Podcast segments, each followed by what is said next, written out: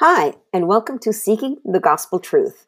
I'm Giselle Aguiar, and for the next few weeks, we'll be journeying with Jesus' disciples through Lent as we prepare for Jesus' sacrifice for our sins and his victory over death. We'll walk in Jesus' steps to the cross through Holy Week and then with the disciples after the resurrection. If you're new to the podcast, you can listen to my personal testimony in the first three episodes.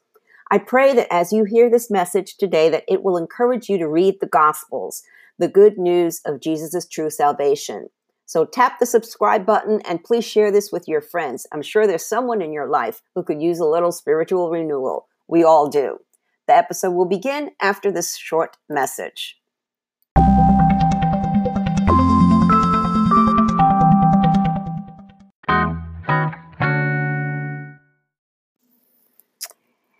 Peter was an interesting fellow. He was a fisherman, and and Jesus said, "Come follow me, and I will make you fishers of people." And Peter followed him. And at one point, um, uh, when um, I'm reading from Mark chapter 8, verses 27 to 29, Jesus and his disciples went on to the villages around Caesarea Philippi. On the way, he asked them, Who do people say I am?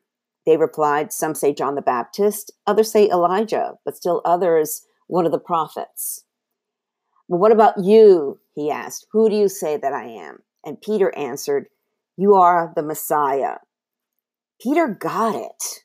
He understood who Jesus was that Jesus was the, the Jewish Messiah that they've been waiting for, that, that um, all of the prophets spoke about. In fact, the whole Old Testament was preparing us for Jesus.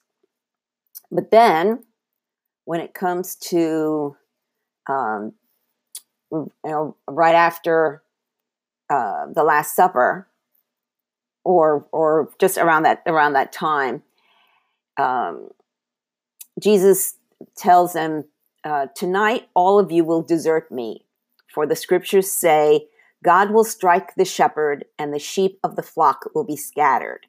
And Jesus is quoting from Zechariah chapter 13, verse 7. But he continues, But after I have been raised from the dead, I will go ahead of you to Galilee and meet you there. Peter declared, Even if everyone else deserts you, I will never desert you. And Jesus replied, I tell you the truth, Peter, this very night, before the rooster crows, you will deny three times that you ever know, that you even know me. No, Peter insisted. Even if I have to die with you, I will never deny you. And all the other apostles vowed the same. So, a little further down in uh, Matthew 26 and verse 69. So, Jesus had been taken prisoner already. Judas had betrayed them with the kiss. And um, he was taken to um, Herod. And so, meanwhile, we read in verse 69 Peter was sitting outside in the courtyard. A servant girl came over and said to him, You were one of those with Jesus the Galilean. But Peter denied it in front of everyone. I don't know what you're talking about, he said. Later, out by the gate, another servant girl noticed him and said to those standing around, This man was Jesus of Nazareth. Again, Peter denied it, by this time with an oath. I don't even know the man, he said. A little later, some of the other bystanders came over to Peter and said, You must be one of them. We can tell by your Galilean accent.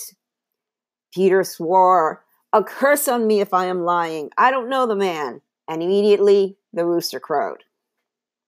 Suddenly, Jesus' words flashed through Peter's mind. Before the rooster crows, you will deny me three times that you even know me. And he went away, weeping bitterly. I can I can imagine what Peter was and and the the apostles what they were uh, going through there. They were they were terrified. They were scared that what ha- what was happening to Jesus was going to happen to them. They all went hiding. Um, John was the only one that um, was at the crucifixion, and um, even after um, the three days, they were they were hiding, and uh, it was the women that were actually the last ones at the cross and the first ones at the tomb. But when that's another that's for another podcast. But as we look at ourselves, are we denying Jesus's death, his sacrifice, his crucifixion, his taken our sins away?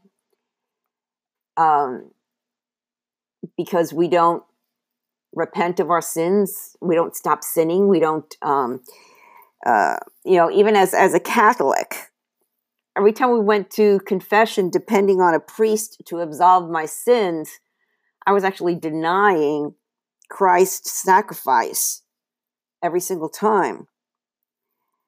Saying, well, you know, Jesus didn't die for my sins. And, and, you know, but the reality it is that he did. He did it once and for all. He took our sins all away. If you go back and look through my podcasts, I, have done a few different ones, like why Jesus had to die, and it goes into more details in that one. Um, but it's interesting that, um, uh, you know, Peter, in the long run, after the crucifixion, in the book of Acts, chapter 2, you can read the whole story there of, of um, when they received the Holy Spirit um, and Peter explains what's going on to the people. And um, when somebody asks him, "What do, what do we do um, to receive eternal life?" and then Peter replied, "Each of you must repent of your sins and turn to God and be baptized in the name of Jesus Christ for the forgiveness of your sins. Then you will receive the gift of the Holy Spirit." So it's a uh, uh, salvation comes in four parts. You have to believe, okay, that Jesus is is the Savior, the Redeemer of your sins, that He took your sins away. You need to repent, and that means not sinning again. So the whole Catholic going to confession every Saturday, that's really not necessary because you're supposed to stop sinning. That's the whole idea. They're actually Encur- almost encouraging you to sin again because, so that you have to come to to confession on um, they, and they expect you to sin i remember as a kid making up sins because i wasn't bad that week i didn't do anything bad so i actually lied to the priest okay? So i was committing a sin confessing my sins okay? So that makes absolutely no sense. Um, and that's why i'm doing this because i want you to think to think to think is what i'm going through going at my church what i'm doing all the rituals is that getting me closer to heaven is it getting me closer to jesus it's not okay it's not it's actually pulling you further away so you need to stop Believe that Jesus is the Savior. Repent of your sins. Do a 180. Stop sinning. And I got to tell you, that's not easy. I mean, it even took me a while to, to, to stop trying to live in the world, you know, and live in the kingdom at the, at the same time. But that's where the Holy Spirit comes in. So then you get, then you get baptized. You die to your old self, and you and you're you're risen again um, uh, as a new as a new person washed by the blood of Jesus. Then you receive the Holy Spirit. And I just did a whole series on the benefits of salvation and the power of the Holy Spirit and the gifts of the Holy Spirit and the fruit of the Spirit. And you get all of these things when you believe in Jesus Christ as your Savior. Now, don't take my word for it. I'm not making this stuff up. It took me a long time of going through Bible studies and gospels and sitting through sermons and watching movies and and reading books and just trying to understand it and a lot of prayer to to really to, to really understand what was going on with my past life that I had to give up and lose my old life to get my new life with Jesus Christ. And the new life is so much better. Oh my God, it's so much better. I love it. And I'll never give it up. Okay. And, and, um, and, know, I've been, to, I've been at the point where I wouldn't admit that I was a Christian when I was dating years ago. And now, no, Jesus comes first above everything else. And that's what's really important.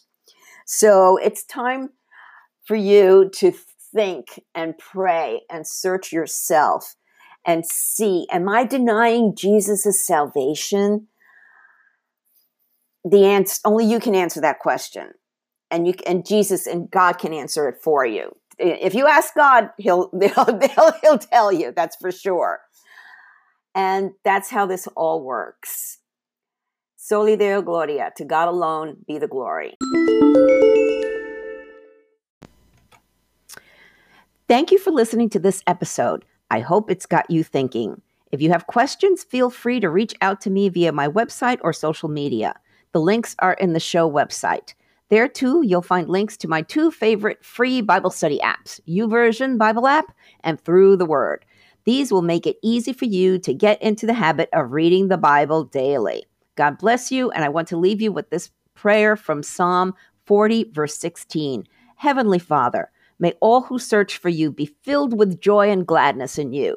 May those who love your salvation repeatedly shout, The Lord is great. Soli Deo Gloria, to God alone be the glory.